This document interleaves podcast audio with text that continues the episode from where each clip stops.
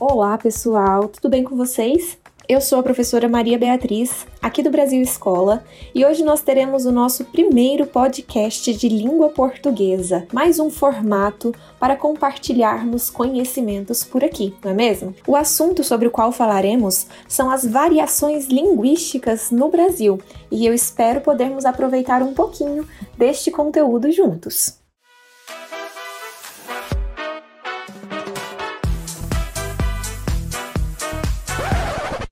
Não é uma novidade que a língua portuguesa é composta por uma pluralidade de discursos. Essa pluralidade, esse aspecto heterogêneo da língua, corresponde às variedades linguísticas com as quais nós nos deparamos. Variação e mudança são propriedades que constituem a língua portuguesa, não só a própria língua portuguesa, mas quaisquer outros formatos de comunicação mediante a linguagem. Existem modos de uso da língua que se diversificam conforme diferentes lugares, diferentes tempos, diferentes situações, e assim nós a entendemos entendemos como um aspecto dinâmico.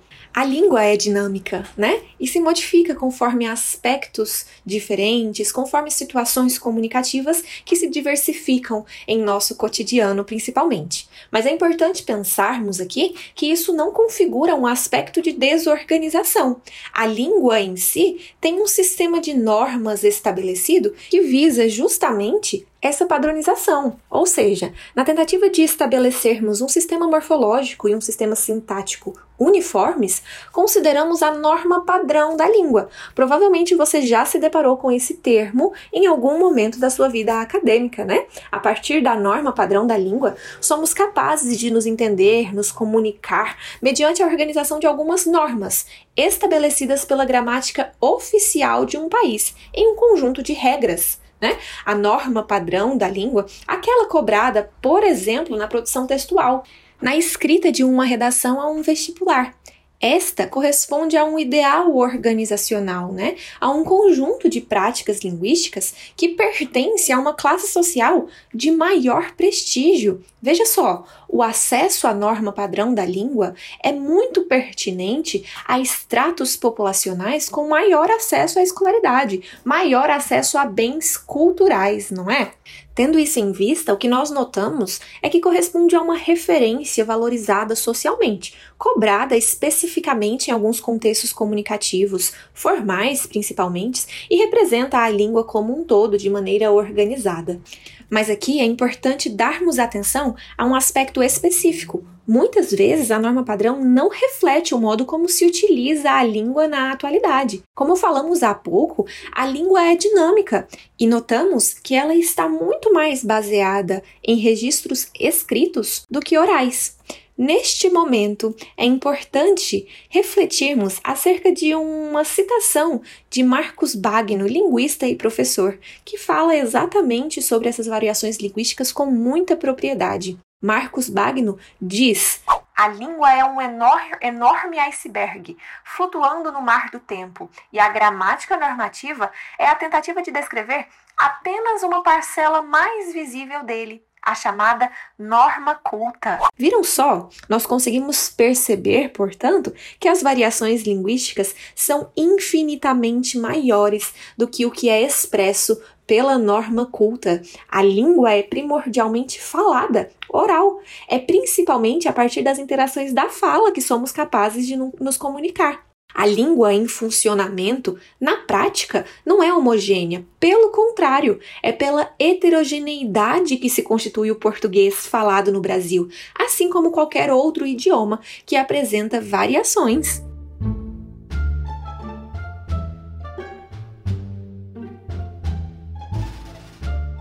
Estudar a língua portuguesa exige muitas reflexões acerca de seu funcionamento, da multiplicidade de formas de expressão e, para além das normas estabelecidas ao estudo formal da gramática, não se considera uma única correta. A comunicação é estabelecida de maneira diversa.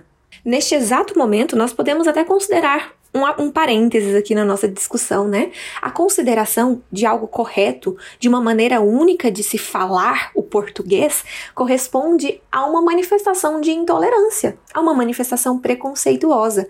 É o que nós conhecemos por preconceito linguístico, né? É uma construção imposta pela elite intelectual que, de certa forma, considera o erro de alguns falantes e os menospreza por isso. O preconceito linguístico pode ser explicado como qualquer tipo de atitude que leva uma pessoa a discriminar outra pelo modo como essa outra pessoa fala. Né? Então, uh, existe uma expectativa da parte de cada um de nós de que as pessoas falem de determinada maneira. E da parte das pessoas mais letradas da sociedade, né, as, as, camadas urbanas mais, mais instruídas, existe sempre uma expectativa de que a, os, os, outros interlocutores, as outras pessoas falem de determinada maneira. Né? Claro, mais próximos da, da, própria maneira de falar dessas pessoas. Então, se uh, essa expectativa é quebrada, né? então se a pessoa usa palavras que não são daquela própria região, ou se a pronúncia não corresponde àquilo que se espera, né? então há aí um, um choque de, de, expectativas e uh, surge o preconceito linguístico, que na verdade, como eu gosto de dizer, é um, um grande preconceito social. E, inegavelmente, nós precisamos combater qualquer forma de discriminação, principalmente aquelas baseadas na fala. Como nós vimos, a fala depende de aspectos culturais, históricos, regionais, situacionais. Como discriminar um grupo por sua cultura, por sua construção histórica? É importante repugnarmos o preconceito linguístico. Ele não é bem-vindo na língua portuguesa. E enfim, considerando tudo isso, que nós temos, portanto, são variações da língua portuguesa, correspondentes à sua capacidade de se transformar, de se adaptar conforme alguns componentes da nossa sociedade, né? Vamos ver um pouquinho como isso funciona exatamente no Brasil, ou melhor, como são as variações linguísticas neste país tão plural, tão amplo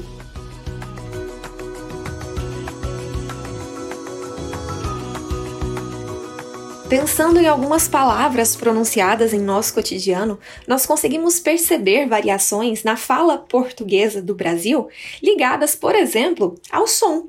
Veja só, em algumas pronúncias, letras são subtraídas no cotidiano.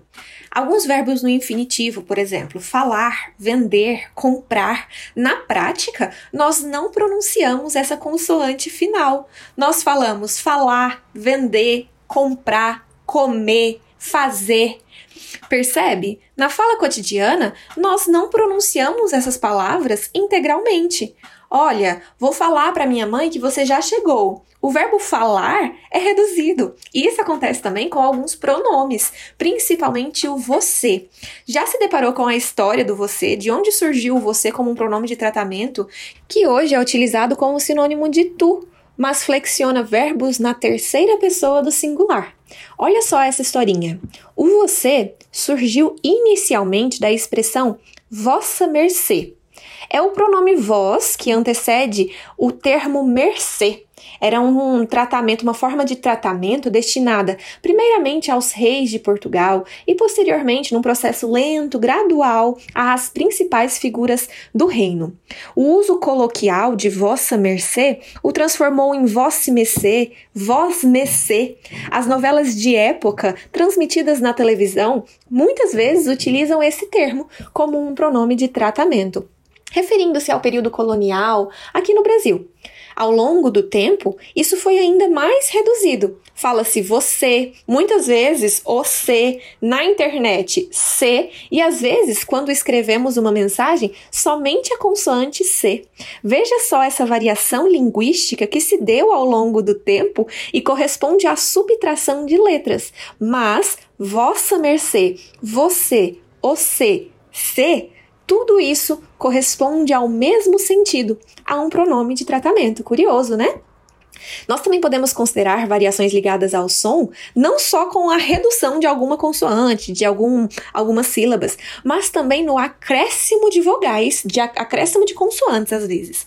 É muito comum, principalmente quando falamos com pessoas do interior, que se acrescente a vogal A antes de alguns verbos, em vez de voa, a voa, em vez de lembro, a lembro. Já se deparou com uma situação dessa? Minha neta, a lembro bem o dia em que isso aconteceu. É muito comum esse tipo de variação adicionando uma letra, por exemplo, aos verbos, né? E não só isso, as variações linguísticas também estão presentes na troca de posição de algumas letras em determinadas palavras. Por exemplo, lagarto pronunciado como largato, lagartixa pronunciado como largatixa. Perceba a mudança na posição da consoante R. Estupro, estrupo, cabeleireiros, cabeleireiros. A, a vogal I colocada em lugar, lugares diferentes na pronúncia da fala. Tudo isso corresponde a variações da língua portuguesa em diversas situações, por diversas razões, sejam elas pelo uso cotidiano, sejam elas pela variação histórica, por relações uh, situacionais, né? Variações formais ou informais, nós percebemos o poder de transformação e de adaptação da nossa língua portuguesa falada aqui no Brasil. Esse é inclusive um assunto muito cobrado em provas de concurso, provas de vestibulares de maneira geral. Pensamos nessas variações classificadas em alguns grupos. São variações em relação ao espaço geográfico, ao tempo decorrido, a aspectos sociais ou a aspectos situacionais. Veremos cada uma delas com algumas exemplificações começando pela possibilidade de variação linguística de acordo com o espaço. O Brasil é de fato um país com um vasto território, com regiões geográficas completamente diferentes. E nessa diversidade de espaços, nós temos diferentes formas de pronúncias, vocabulários, estruturas sintáticas até mesmo. Enfim, goianos, gaúchos, cariocas, baianos, seja qual for a sua regionalidade, fala-se de maneira distinta, né? Olha só, alguns exemplos. A palavra mandioca, como é conhecida em Goiás, em algumas regiões também é conhecida como macaxeira ou aipim. No Nordeste, por exemplo, macaxeira. No Sudeste, aipim. E não para por aí. Guri, piá, curumim, tudo isso corresponde à palavra menino, variando conforme as regiões. Você sabia também que Carapanã muriçoca e pernilongo são sinônimos de mosquito. São palavras que se diversificam em diversas situações, em diversas regiões. Você provavelmente pode conhecer uma mesma fruta como laranja cravo, tanja, morgota, bergamota e eu a conheço como mexerica. Viu só? Chega a ser curiosa a forma como elas se diversificam e significam a mesma coisa. Tudo isso com uma variante uh, regional, geográfica. Lá no conteúdo de língua portuguesa, nós chamamos esse tipo de variedade de diatópica, aquela que varia de acordo com o local. E são muito comuns também, além dessas variações regionais, variações decorrentes do tempo. É o que acontece com você. Nós criamos um raciocínio ali de uma variação histórica. Nós temos um processo de mudança gradual, notado até mesmo perante um conflito de gerações. A palavra farmácia, por exemplo, por muito tempo aqui no Brasil, foi pronunciada, ou melhor, foi escrita com PH. E hoje é um consenso. Farmácia se escreve com a letra F. Pensando ali em outras perspectivas e já adentrando uma nova variedade de, de da língua, nós temos algumas gírias, algumas uh, palavras muito utilizadas por pessoas de mais idade. Por exemplo, o adjetivo pão se eu falo como um elogio, ele é um pão. As gerações mais jovens, os mais novos, podem entender como uma sinonímia de ele é um gato ou ele é muito bonito. Há essa variedade ao longo do tempo que forma um caráter curioso à nossa língua. Essas variações de tempo são chamadas na língua portuguesa de variações diacrônicas. Lembre-se do Cronos, referente a tempo. Também temos, além dessas duas que já falamos, sobre as quais já comentamos, as variações dependentes de fatores sociais. Acabamos introduzindo um pouquinho quando falamos das gírias diferentes por idade, mas além dessa diferenciação de gírias por idades, nós temos a diferenciação de vocábulos por etnia, sexo, classe social, grau de escolaridade, grupo profissional. Essas variações, dependentes da convivência entre grupos sociais, são chamadas na língua portuguesa de variações diastrásticas. Se você já se deparou com uma tirinha do Chico Bento na internet ou em algum gibi por escrito, você conseguiu perceber que a forma como ele pronuncia algumas palavras e expressões é caracterizada por um linguajar caipira. Dessa forma, as variações correspondentes a fatores sociais são marcadas por gírias, jargões, níveis de escolaridade diversos, enfim. Por último, eu gostaria de ressaltar mais um tipo de variação linguística. São as variações situacionais, aquelas que ocorrem conforme um contexto de comunicação. Ou seja, nesse tipo de variação, a ocasião determina o modo de falar, seja de forma formal, seja de forma informal, coloquial ou culta, padrão ou não padrão. Veja só como se dá esse tipo, esse tipo de variação. Nós chamaremos de variação diafásica da língua. É a mesma coisa que se pretende passar a um interlocutor, mas pronunciada de maneira diferente. Primeiramente de modo informal. E aí, cara, tá ligado do dia do evento? Perceba a informalidade, a utilização de algumas gírias, cara, viu só? Essa mesma frase pode ser pronunciada de maneira formal da seguinte maneira: Boa tarde, a senhora poderia me informar sobre a data do evento? Viu só a diferença? Nesse caso, nós temos variações conforme uma situação comunicativa. Enquanto eu estou entre amigos, por exemplo, sem problema algum pronunciar gírias, manter uma comunicação de modo informal. Mas imagine-se numa situação formalizada, numa entrevista de emprego, por exemplo. Perceba que a forma como se comunica, como nós nos comunicamos, se diferencia. Tendemos a adotar um caráter mais formal da língua, da comunicação.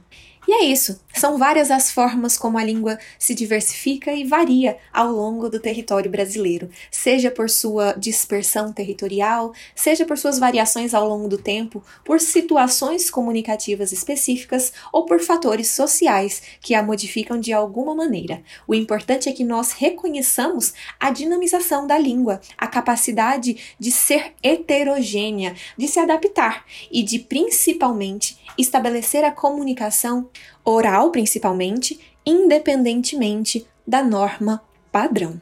Combateremos sempre o preconceito linguístico, reconhecendo as variedades e a diversidade do povo brasileiro. Muito obrigada por me acompanhar até aqui. Espero que este seja o primeiro de muitos podcasts aqui no Brasil Escola. Continue nos acompanhando nas redes sociais, no YouTube, no Instagram, agora no Spotify. Estaremos sempre juntos na intenção de transmitir muitos conteúdos interessantes. Até a próxima, um grande abraço!